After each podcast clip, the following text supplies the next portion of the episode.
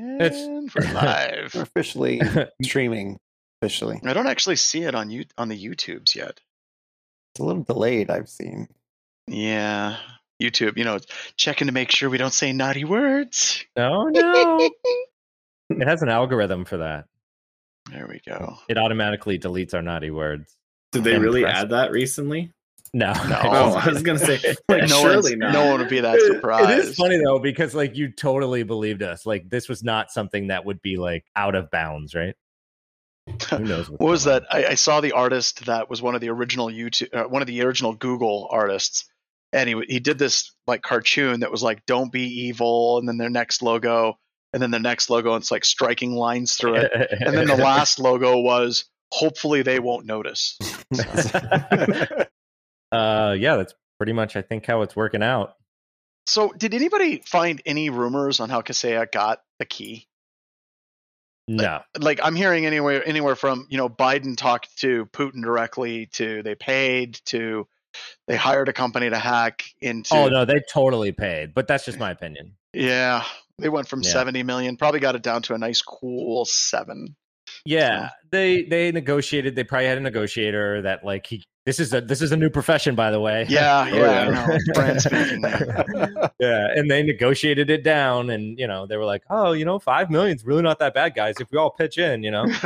hey if we if we just if we just cut every employee's salary by Yeah. five percent not the executives No, no, no, no. Mind Those you. guys get raises for bringing us out Yeah, of hell. this is, you know uh, what I'm saying? They we need really leadership and he showed like rock solid leadership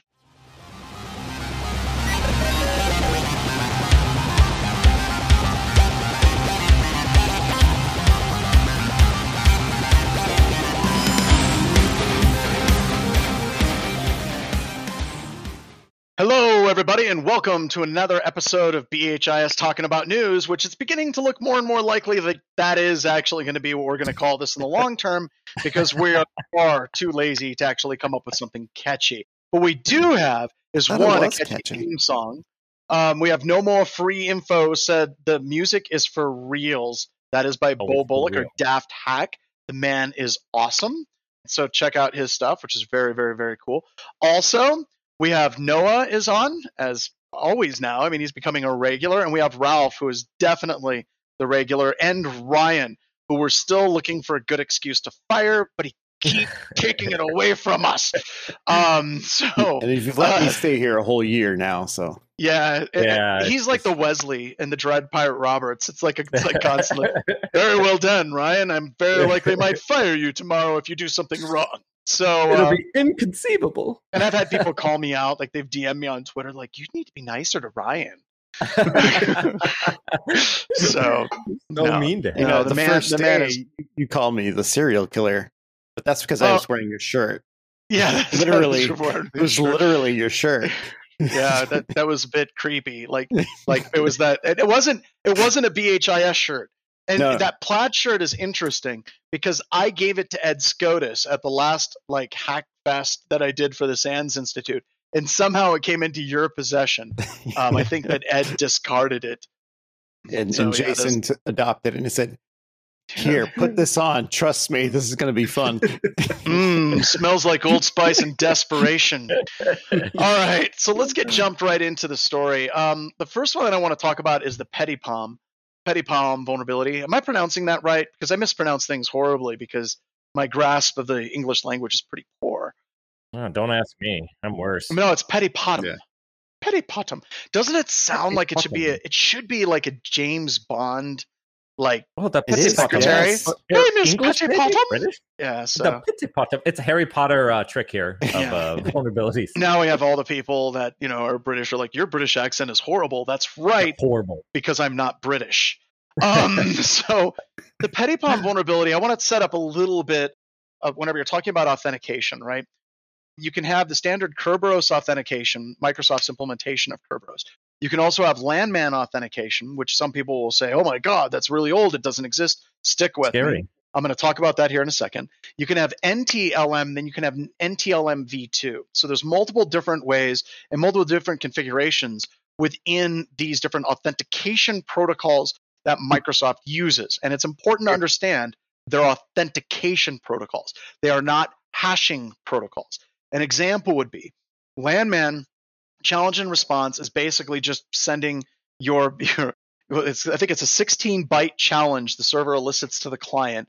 The client then takes its uh, password hash, rolls it in with that 16 byte challenge, sends it back to the server, and then it uses that challenge to decrypt or uh, I guess unravel the password hash and check the password hash. All of this is sent clear text, by the way. Um, so it's a bad, bad, bad protocol. Now, why am I talking about LANMAN? I'm talking about LANMAN because NTLM is the exact same as LANMAN authentication. Except instead of sending the LANMAN password hash, it sends the NT password hash.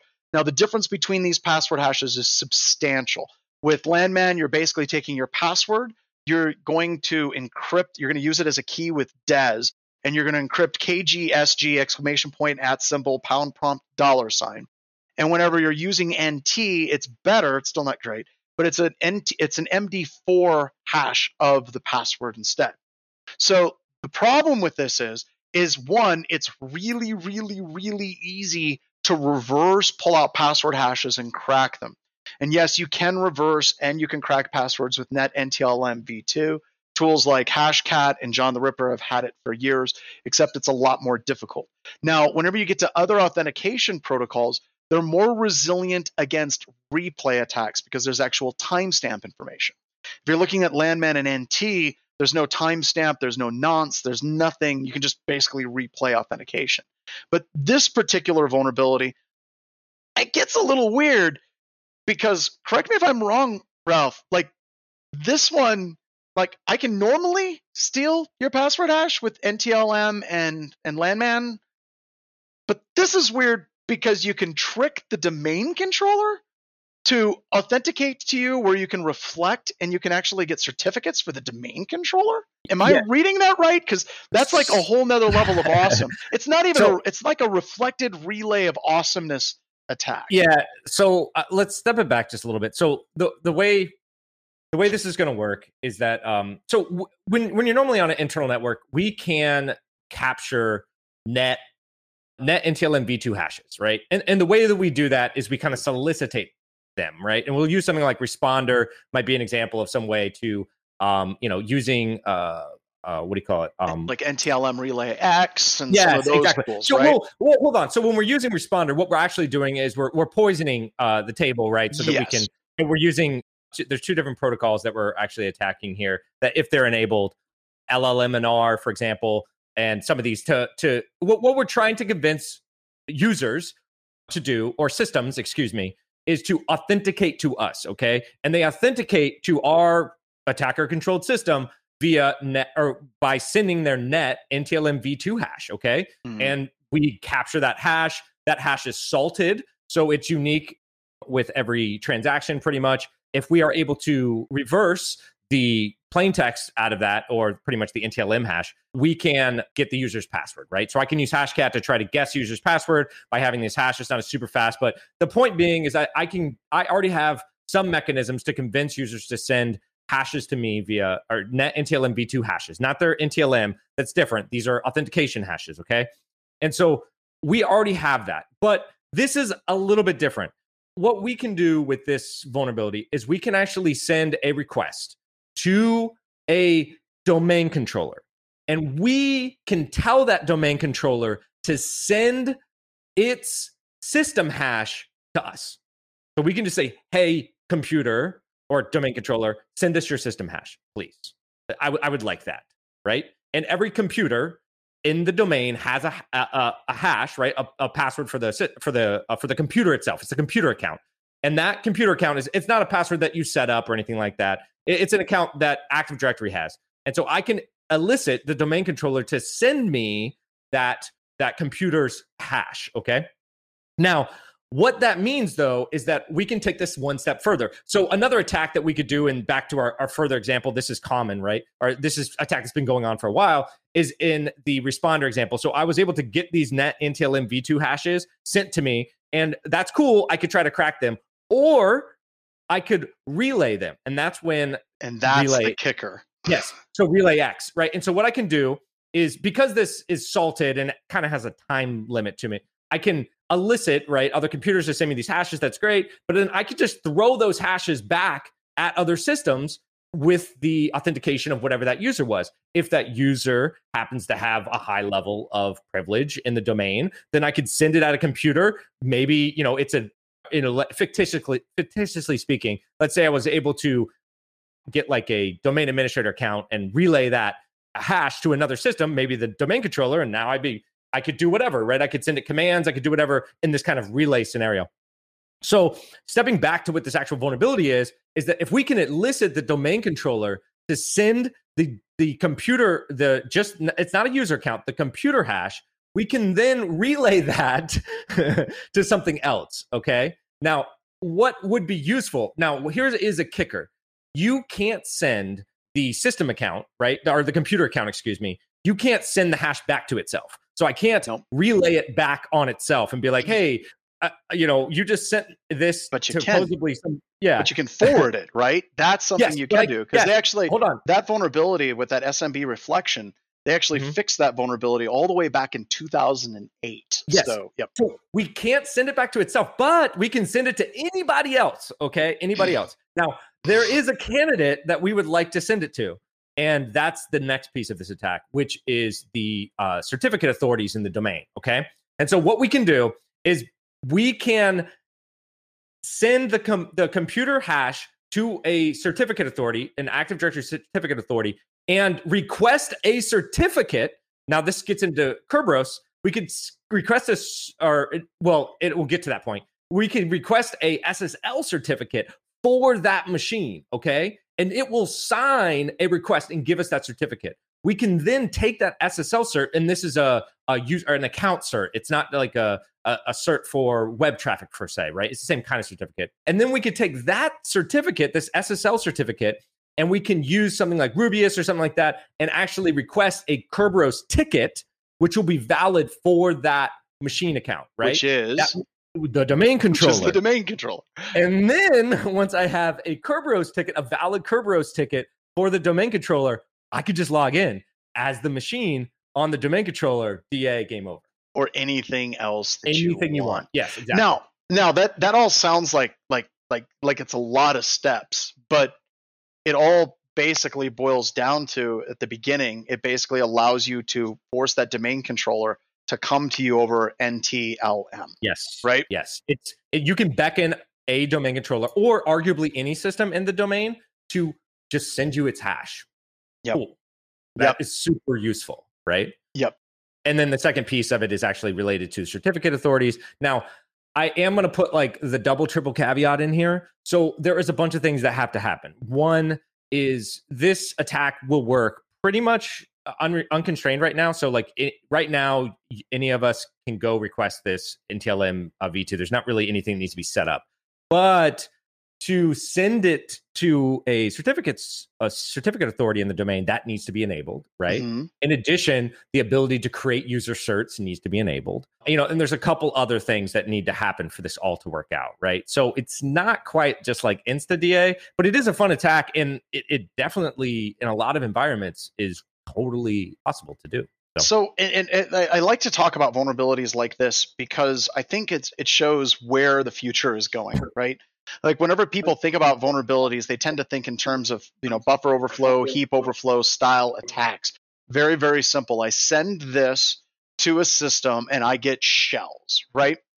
And those are really easy vulnerabilities to get your head around. And then those are the vulnerabilities that tend to be patched the quickest. Uh, Josh Wright, uh, SANS instructor who took over 504 from me, he has this law. It's Josh Wright's law that many vendors will not patch or fix a vulnerability unless there is a Metasploit module that takes advantage of that vulnerability. And it's funny because, yeah, it seems to be kind of true, actually. Hmm. When you start to get to these higher level vulnerabilities, you're not attacking something like a buffer overflow, right? You're actually attacking the architecture. And these particular vulnerabilities take more time to actually get patched. And then the worst thing is, a lot of these vulnerabilities, even after they're patched, the there may be lingering side effects. So an example of something that was really, really, really basic but hard to patch was years ago we had group policy preference files back in the great year of 2008, or the year I like to call the year of Kaminsky. That's really when we started seeing the group policy preference file vulnerability. Microsoft released a patch. Problem was the patch didn't overwrite all the GPP files that used to have the password hash within it. So these vulnerabilities oftentimes just don't go away super easily. We may find another way to reflect it. So you see these vulnerabilities getting more complicated. And inversely, what happens is the likelihood of organizations to actually patch and deal with those vulnerabilities starts to go down because they're very difficult to start wrapping your head around. So that's one of the reasons why I love this vulnerability with the reflection and bouncing it off of different services. And I'd love to get you guys' opinion on this. Usually, whenever something like this happens, people start looking at additional other services to see if they can reflect and do the same type of thing. And it, it doesn't just get patched and get fixed very quickly. Researchers start looking at additional services to try to replay a similar variant of this type of attack. Yeah, and I was actually like, I don't see any solid IOCs for this uh, attack. I, I, I'll admit I didn't start looking until during the webcast, but um, I, I, it, it, would get interesting because, like you said, where would you where would you even start to patch this? You'd almost have to start to patch this well, on the certificate authority. Well, the the biggest thing is shutting down um, NTLM. Like that that's something true. True. Correct me if I'm wrong. I, I think we've been shouting to shut down NTLM since 2009, or was I, it a six? Was it 2006? I can't remember. A six could turn out to be a nine, but I don't mind. But we've been basically telling organizations to shut that off. But once again, a lot of them are like, huh, yeah, hmm. Is it a Metasploit? No? Oh, oh, okay. Well, Nessus and Qualys and all these tools, they tell me that I've got all these other like red and purple things I need to take care of first. And we'll get to those. And eventually, a decade and a half later, we'll get around to shutting down NTLM um, yeah. organizations. I actually remember that when I was first getting into InfoSec, I was I started out with some like Black Hills webcast, and one of the first webcasts I ever watched was about NTLM and, and what it was and, and what you could do with it. And like, I remember you adamantly saying like, you should never have this turned on in your See, environment ever. See, and that's that's one of the things. Like, whenever we start talking about these vulnerabilities, like link local multicast name resolution, I think. Correct me if I'm wrong. Windows just recently, within the past couple of months, is disabling it by default, right? And we've been using that for a better part of a decade uh, we talked about you know responder and ntlmrelayx and using that to take advantage of that vulnerability. But what happens with these zero days or these types of vulnerabilities is they quickly become forever days because people don't actually shut things like NTLM down or enable SMB signing properly. So these things just continue to lurk and linger in an environment for a long, long, long time. Erica Zelli just said, but, but, but, but change control, right? yeah, so. We do need NTLM net uh, auth. I mean, like we're just you know this is this is all part of it there there is some mitigation controls that microsoft said and in fact they were just kind of like this really isn't a vulnerability because oh i hate it i hate you know? that we had that um, problem um, uh, years ago whenever bo came up with the uh, the uh, uh, two-factor authentication bypass with OWA where basically you could go to an OWA portal you could use MailSniper and you could hit the OWA portal to enumerate user ids and password hashes and then you could go to Exchange Web Services to authenticate and bypass that two factor authentication. And Microsoft's total response to that was, well, if that's the way people want to configure it, I mean, people going to do what people going to do, I guess, you know? So, and by the way, thank you, Microsoft. That allowed us to gain access to systems at BHIS for the better part of five years. So, it's a feature, right? It's a feature. It's a feature. It's a feature. Speaking of features, do we want to move to uh, how to mitigate Microsoft Windows 10 and Windows 11 Serious Sam vulnerability? They they just have a serious attack going on, just everything with Microsoft right now. well, and to be fair, Linux had that vulnerability. I can't remember the name of it, but it was a local privilege escalation vulnerability as well, which we can talk about that too. But I, I love it before Windows 11 comes out, like like officially all over the place. People are already putting in their their their titles how to mitigate the vulnerability in Windows 10 and 11. Ooh, 11, yeah, the new hotness. The new hotness has it. Now, this one's a lot easier to take advantage of. You said that, you know, when you're talking about PetitPotam, PetitPotam, there's a lot of things that have to line up, and they often do. Mm-hmm. This one seems to be a lot more like straight on the nose. You want to talk about this one a little bit, Ralph? Yeah, sure. So this one is attacking the local SAM file. So the the kind of the the high level here is that this isn't supposed to be possible. Okay, um, you're not supposed to be able to read the SAM files and as a as a standard user. Yeah, as a standard user, unprivileged user. As an administrator, sure you can do this. And so the the way it works is that it's using the volume shadow copy and if your system so this is kind of where the caveats come in again for this attack you do have to have a system that has more than 128 gigs of space right like on the os which my nowadays is Chromebook, my Chromebook is safe. Yes. And so, and then uh, the other thing is that volume shadow copy does need to be running, and only certain versions of Windows 10 are affected, even though it's a large swath of them. It's not just like only one version, very specifically. How many Um, versions and- of Windows 11 though? I don't know. Who I knows? don't even know. it, it's been like a mad dash of people testing out all the different versions and saying it works in this, it doesn't work. and in watching this. that on Twitter, like the pen testing community is like, it works here. It's like you know they're running Yeah, around looking yeah, for golden. exactly. tickets. Yeah, I got it to work. it yeah, works it's here. been great.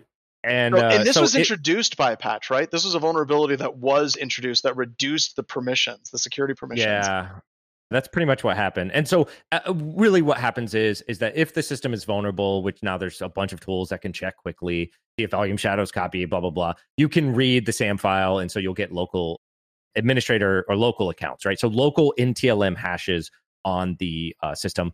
Most of the time, in uh, like a legitimate scenario, the way this would be useful is privilege escalation. Okay, so I was a regular user, now I have the administrator account or some other account on there that is an administrator, and I have the NTLM hash, and now I can auth. Now, in certain scenarios, though, if you're using Laps or you've disabled the RID 500 account and some other kinds of security controls where possibly there is no current local administrator account, this would not be useful. But in all the other scenarios, wait, you know, let's back up on that. So let's let's talk about Laps, right? Mm. So Laps allows you to actually change the local administrator account to be a different randomized password for each That's local administrator account, Yep. which is great. That's that's awesome. Do that. That that's a good idea.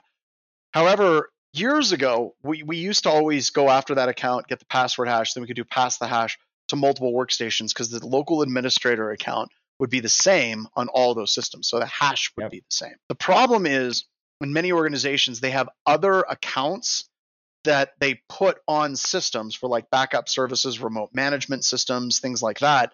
So yes, we may not be able to take advantage of the local uh, the local administrator account, but if your organization has other services that install an administrative like account, remember LAPS only applies to RID 500 or the built-in local administrator account. If you add in other administrative level accounts, then we gain access to those password hashes using Serious SAM. So I just wanted to clarify. um, Yes, the utility is far less now than it was a few years ago, but we do see environments very commonly that'll have multiple different local accounts that are an administrative level account. So sorry, go ahead, Ralph. Completely derailed you. yeah, So- I totally lost. And, and Ralph, just just for the sake of some of the viewers, like what is stored in the SAM? Oh, Yeah. so cool. The, uh, so the security account manager, whenever you're looking at a Windows system, um, there's a bunch of stuff there, but the stuff that we're predominantly interested in are password hashes. So if you're looking at it, there'll be the usually you'll have the user name and then a colon and then the RID, which is a number. So RID 500 is administrator, 501 is the guest account. Then the other accounts that aren't the built-in two accounts start at 1001 and work their way up. So like if I have an account, it'll be like 1004 will be my RID for my account on a system. And then there'll be another colon. There'll be the blank LANMAN password hash, which is AADB3, and I can't remember the rest of it. And then there'll be a colon, and then there'll be the NT password hash, which is a straight MD4 hashing of your actual password. So if we can get access to the SAM, we can actually pull all of the user accounts, their RIDs, and we can gain access to the LANMAN if that even exists anymore. But it's always stored there, even if it's empty. And then colon and then the NT password hash as well. So we'll be able to pull all of those things. So the problem is you have it someplace secure and use volume shadow copy that makes a snapshot backup of your system. So if you ever reboot your system a whole bunch of times, it'll say, hey, do you want to restore from a previous version of Windows? That's volume shadow copy. And then it will basically store it there and then you can pull it out. Now, the thing I think is hilarious about this is I just did a webcast like two, three weeks ago on ransomware, and we were talking about Racine, and we were like, with the VS admin utility, you can do snapshots. You can create those volume shadow copy snapshots. And then I was like, and no one ever uses delete ever. so except for ransomware attackers, they're the only people that are going to use the delete command.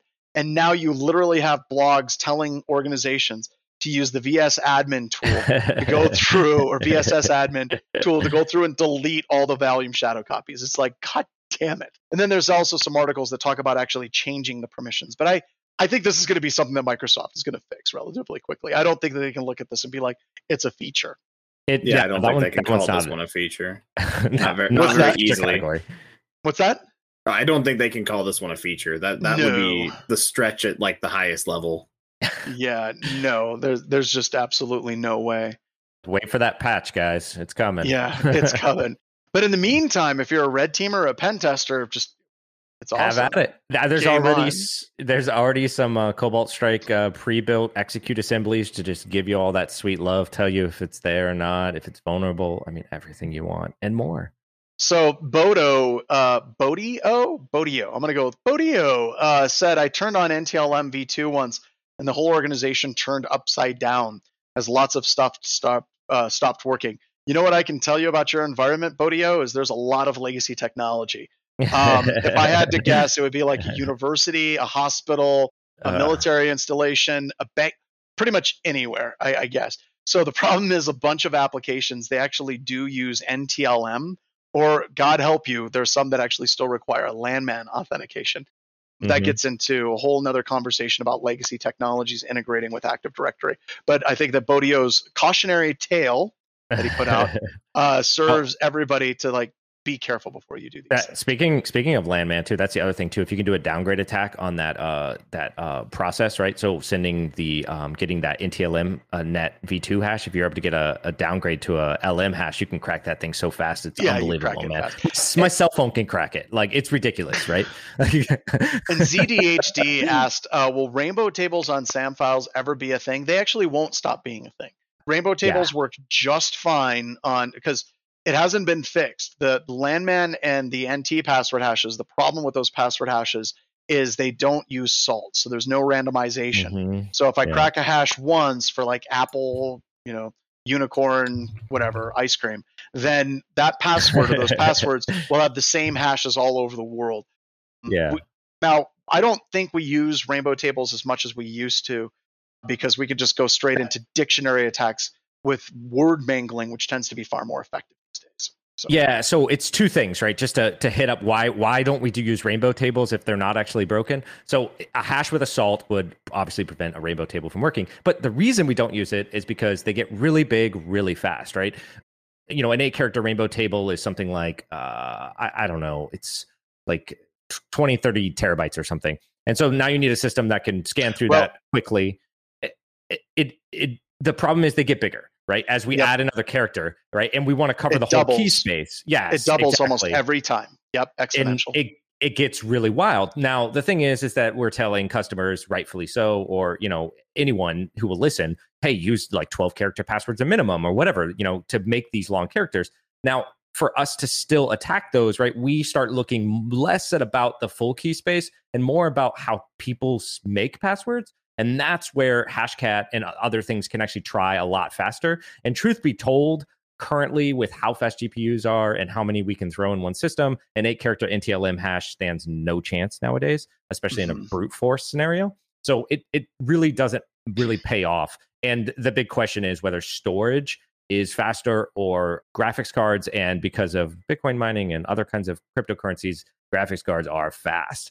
And so, yes, that's why we do it. And we can use passwords that are crazy long. Like I've cracked 20 character passwords before. You might be like, how did you do it? Well, they used a phrase or a sentence that's yes. really common, right? So, Mhm. And that and I think that that's key, right? Whenever we're talking about passwords, years ago, Wired, whenever they first were writing about, whenever they were talking about GPU cracking, they were like, "Oh, they can totally crack 21 character passwords," and it's like that's a little bit of a deceiving statement. They're not brute forcing a 20 or a 21 character password, right? That takes mm-hmm. a long time, like a really like we're talking a long time. usually what they're doing is they're using some type of dictionary style attack where they're using word mangling and then putting combinations and using phrases as well. So yeah, that's that. Passwords are fun. I think passwords are going to be here for a while. I- Yeah, I, I know that we've had a couple of shows where people are like, "Oh, passwordless society." It's like I don't think so. I don't think so. my voice is my password. Yeah, please grant me access. It's like I remember when, when I was a kid and I saw that, I was like, "That's dumb." Couldn't somebody just couldn't somebody just like record that? Like, would that would that work, or am I an idiot? Uh, I'm like I'm Uh. like ten years old. Do we want to talk about? Do we want to move to the ransomware section of the show? There's a lot for that topic.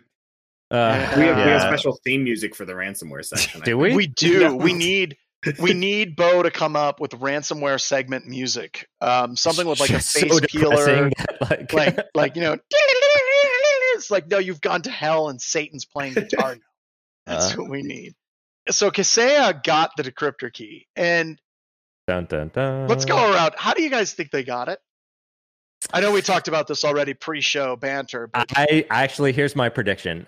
A guy was driving in a truck and it fell out like a Out USB drive back. fell out out the back of the truck Mhm. uh, near their office corporate headquarters and somebody picked it up and it said decryption key on it and they brought it inside that's how they got it I, I could believe that. My my thought was that they just asked nicely and they were like, "Oh yeah, you know what? Here you go." I, I think that there was a firm talking to to the REvil ransomware group they're like look guys this isn't cool you guys can I'm do a better It was a I think You can do better, and we're going to do I jobs. think- I think all of your parents would be disappointed. You're like, oh shucks, Mister. Here's the key. i'm not i'm not upset with you i'm just disappointed yeah, I'm just disappointed. Uh, it's impressive what you all did. I mean, a zero day against a web portal. Part of me is proud. I'm not afraid to admit it. But after that, it's like it's like leave it to Beaver hacking. Oh it's my like, God, oh, you really geez, Dad. Um, so, and then there's some theories that Biden called um, called up called up Putin in Russia and was like, you know, look, You here's to- the deal. Here's the deal. we're not putting up with you anymore We're, we're tired of this malarkey. Give us the key. And Putin's like, aw shucks, Mr. Biden. Your folksy ways from Scranton just showed us what showed us what we need to do. And out came the key. Oh, Um, but yeah. let's let's let's let's be honest. Whenever you're looking at all these different things from a suitcase that fell off of a truck, usually money. Um, they, they, they were probably like, you know, I know you're asking for was it 50, 70 million dollars? Who cares at this point? But how about we pay you five and we call it a day? And they're like, sure, here's the key. Bitcoins, y'all. That was four more than we were expecting to get from you. I know. Ethereum I know. and Ethereum and Bitcoin, y'all. Just just coming coming all over the place there. They have, so I, this- I they have a money machine, like one of those little guns, but instead of prints it. dollars, it just sends out little bitcoins, right? Yeah, Just, you know. shooting it at REvil. Now, the other thing I think is interesting is we had Darkside and REvil. They shut their website down and they disband, quote unquote, disbanded as soon They as went they on got vacation. paid. Yeah. Eh, eh, I mean- eh. I, I mean, if someone gives me five million dollars, like I'm probably going on vacation too. So yeah, oh, right. my Yeah, Or- they're taking a break. Or no, what they call on the run from the feds. It's Yeah. Oh. where are no, we going, they're- kids? Are we going? Are we going to the beach, Dad? No, we're going to the basement of an abandoned warehouse, children. We're having a walkabout. We're having a Yeah, they weren't shutting down. They were rebranding. Okay, they're rebranding as a new. I still they're think that's what Darkside was doing. Like, Yeah. I, I am to this day convinced that Darkside is just going through a rebranding. yeah, or Yeah, or they're it's under new management now. Yeah. New management, yeah. That's my favorite sign when you drive by some restaurant, like under new management. Like the other ones was horrible, now it's better. Sorry, I better Yeah, in. that's- We, we acknowledge that we had crappy management before, and now we, we're trying to do a little better. Yeah. yeah. Yeah, Anonymous just said, "Don't mind the jet skis, son. We're in hiding." yeah. Yeah, that's, I, I, I don't know. That's got to be a really stressful career. I'm sure that they make lots of money and that's great, but I, I don't know. It sounds like it's a super stressful way of living. I wish you could remember years ago there were some attackers. I think that they were part of the Get Rich or Die Trying group that actually gained access to TJ Maxx. I think they got a hold of Gonzalez. This is a long time ago, but one of them was transitioning through Turkey he was on the run, he was wanted, and he was with his girlfriend, and they were transitioning through Turkey, and Turkey arrested him. And the United States, like Turkey's like, hey, we got this hacker that you guys have been looking for. And the United States authorities are like, what, Turkey, you got him? And they're like, yeah. United States authorities are like, we good. We're fine. You take care of this one for us. Um, so that's just, you just see the attacker. I'm not getting extradited to the United States. Nope. Nope. Have you ever heard of Turkish prisons? You're gonna love it. So, It's oh, the gulag. it's the gulag, right? if you're lucky. Oh, if you're lucky. I do want to keep this thing rolling. So I want to keep on the Kaseya like bandwagon for just a couple more seconds because this whole this whole thing turns dark real quick. We- We're talking about Turkish prisons. Um, we're just gonna lighten it up here. Segwayed.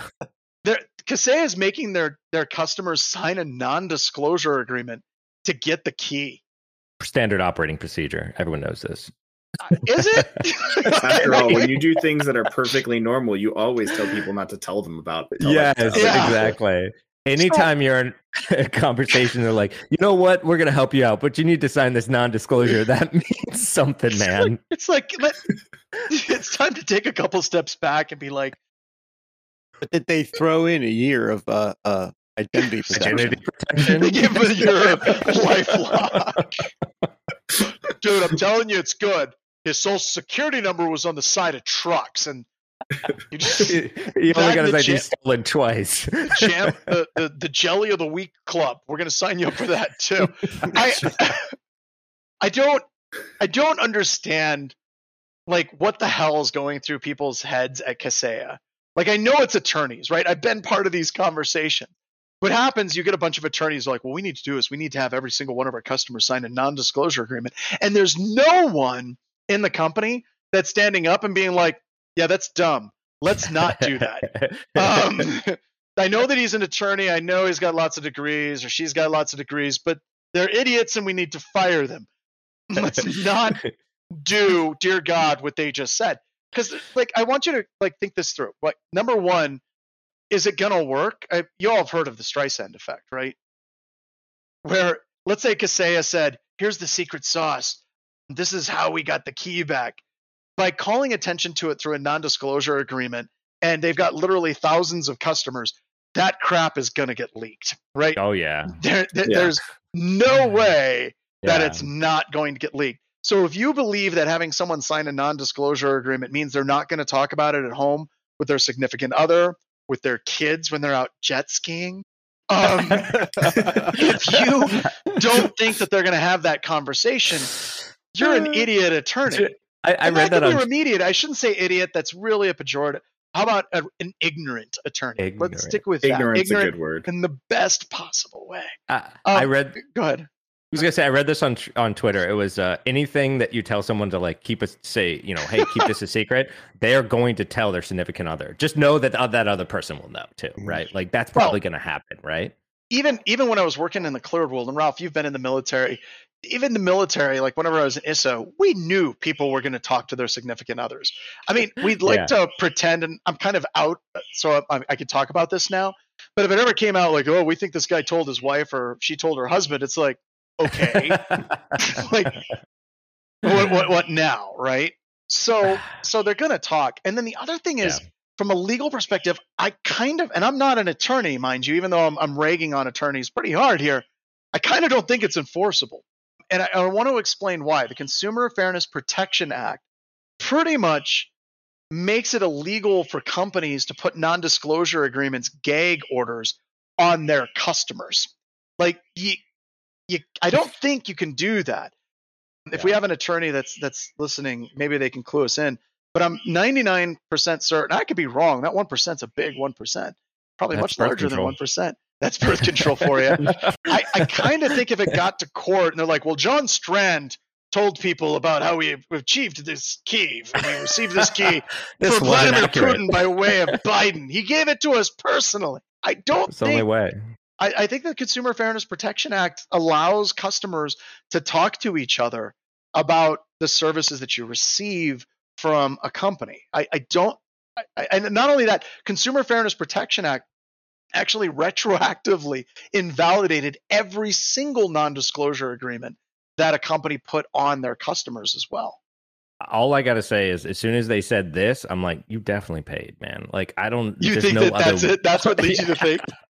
You you dealt your cards. You're like, okay, guys, we're telling you, we're giving you the encryption key, but you can't tell anyone how we got it because we paid.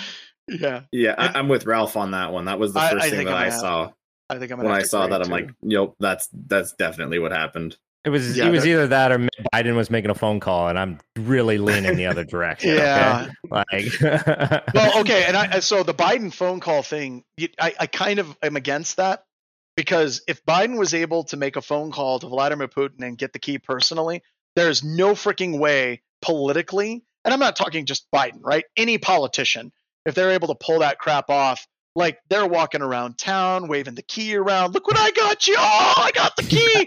I mean, you know, there's no way they're keeping that crap quiet, right? There's a parade. There's all that yeah. stuff.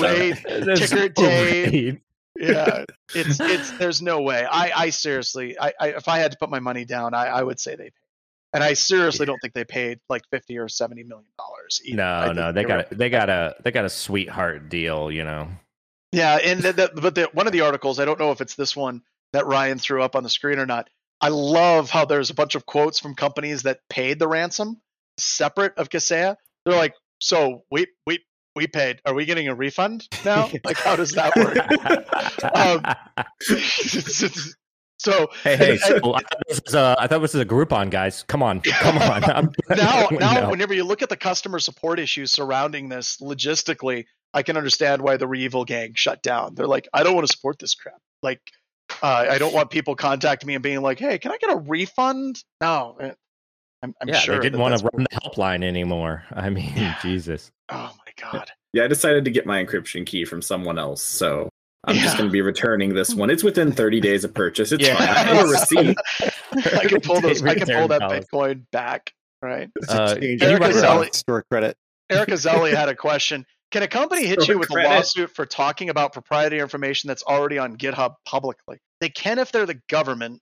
Like I knew from a clearance perspective, if something was classified and it was released publicly, I was not able to discuss it. But yeah, I honestly, I, I don't, I don't. They can sue. Okay, let me back up, Erica. You can always be sued. Uh, so remember that axiom in this industry. Anytime you're ever like, well, we want to prevent us from getting sued, wrong question. Question is, can you be sued successfully? And there's, I, I think that there's a lot of variation in that. I know there were some old DMCA lawsuits where there were certain um, pirated keys and things that were put on publicly, and they tried to go after some people, and they tried to use the defense that it was already loaded in a bunch of places already. I think 2600 was actually sued because they posted a link that had a, a, another whole bunch of links of other pages that had the keys for i think it was encryption for dvds and uh, they were they were basically still sued i believe successfully.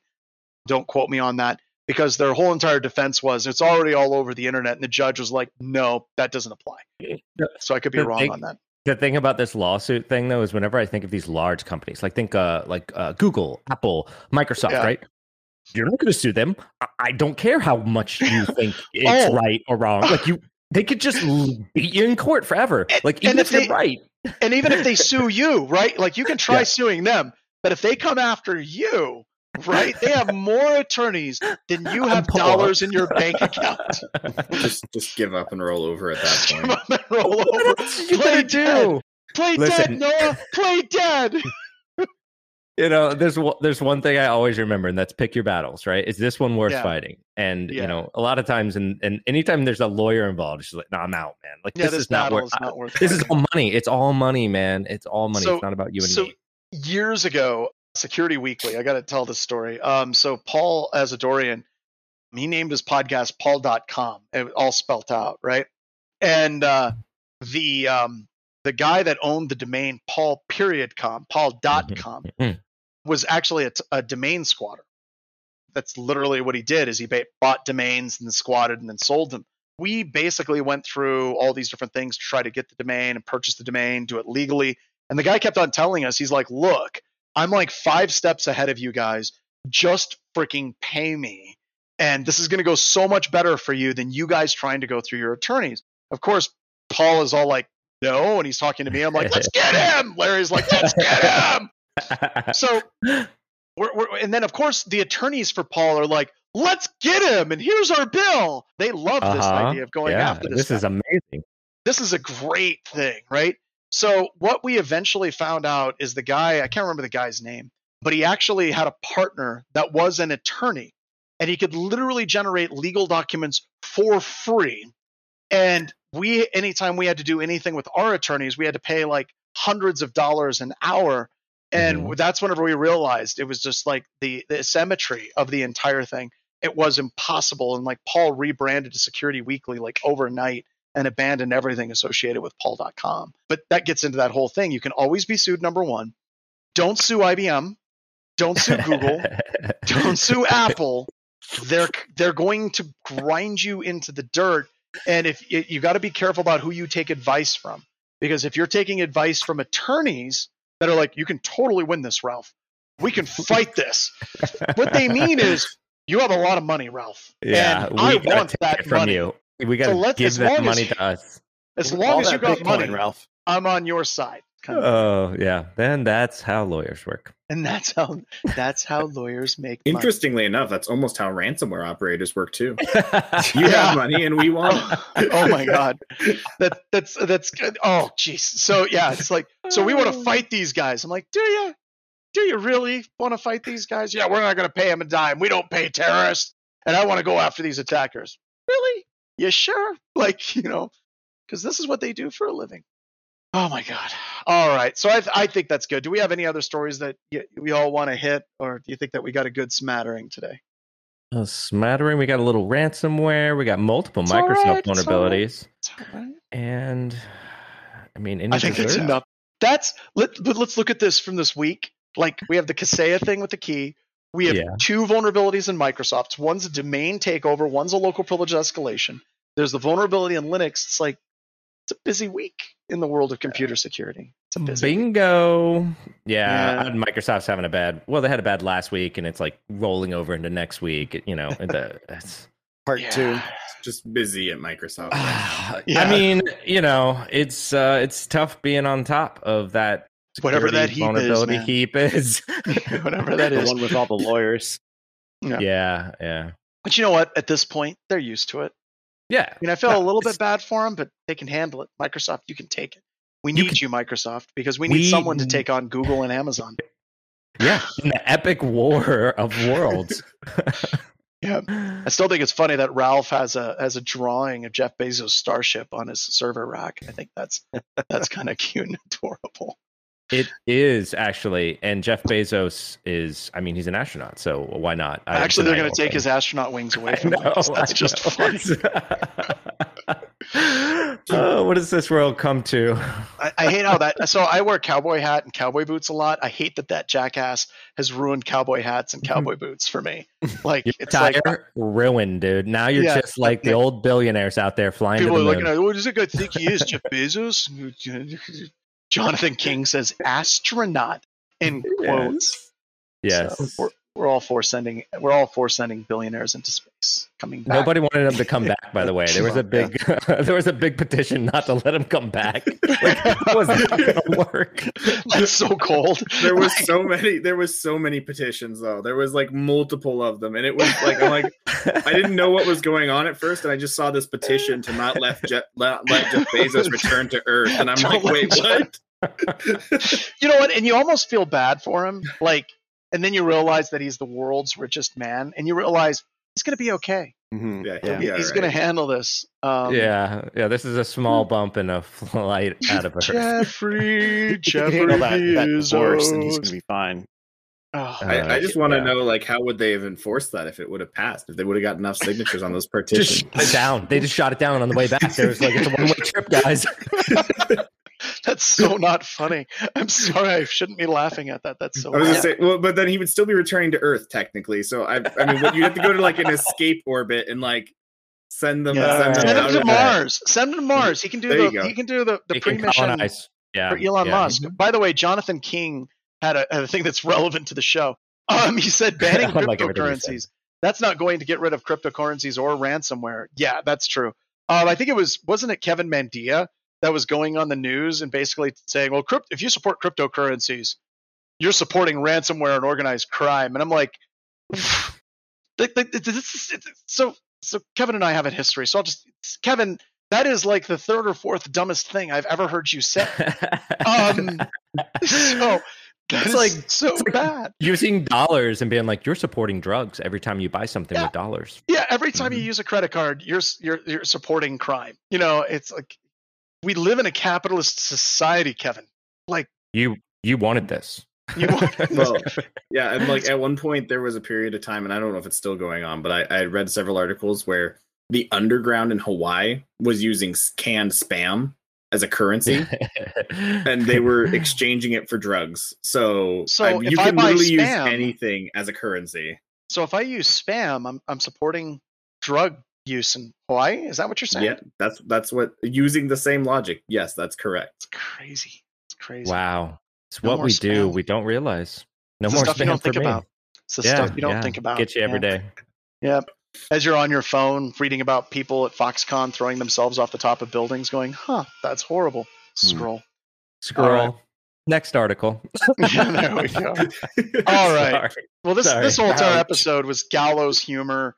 Yes, People are like, yes. "Why are you laughing about this?" Because sometimes it's literally the only way that we can cope. Yeah, laughter. Um, it's that or drinking, and I don't drink alcohol anymore. This is what you have. All right, Mm. so that's it, everybody. Let's wrap it up. Ryan, take us out, sir.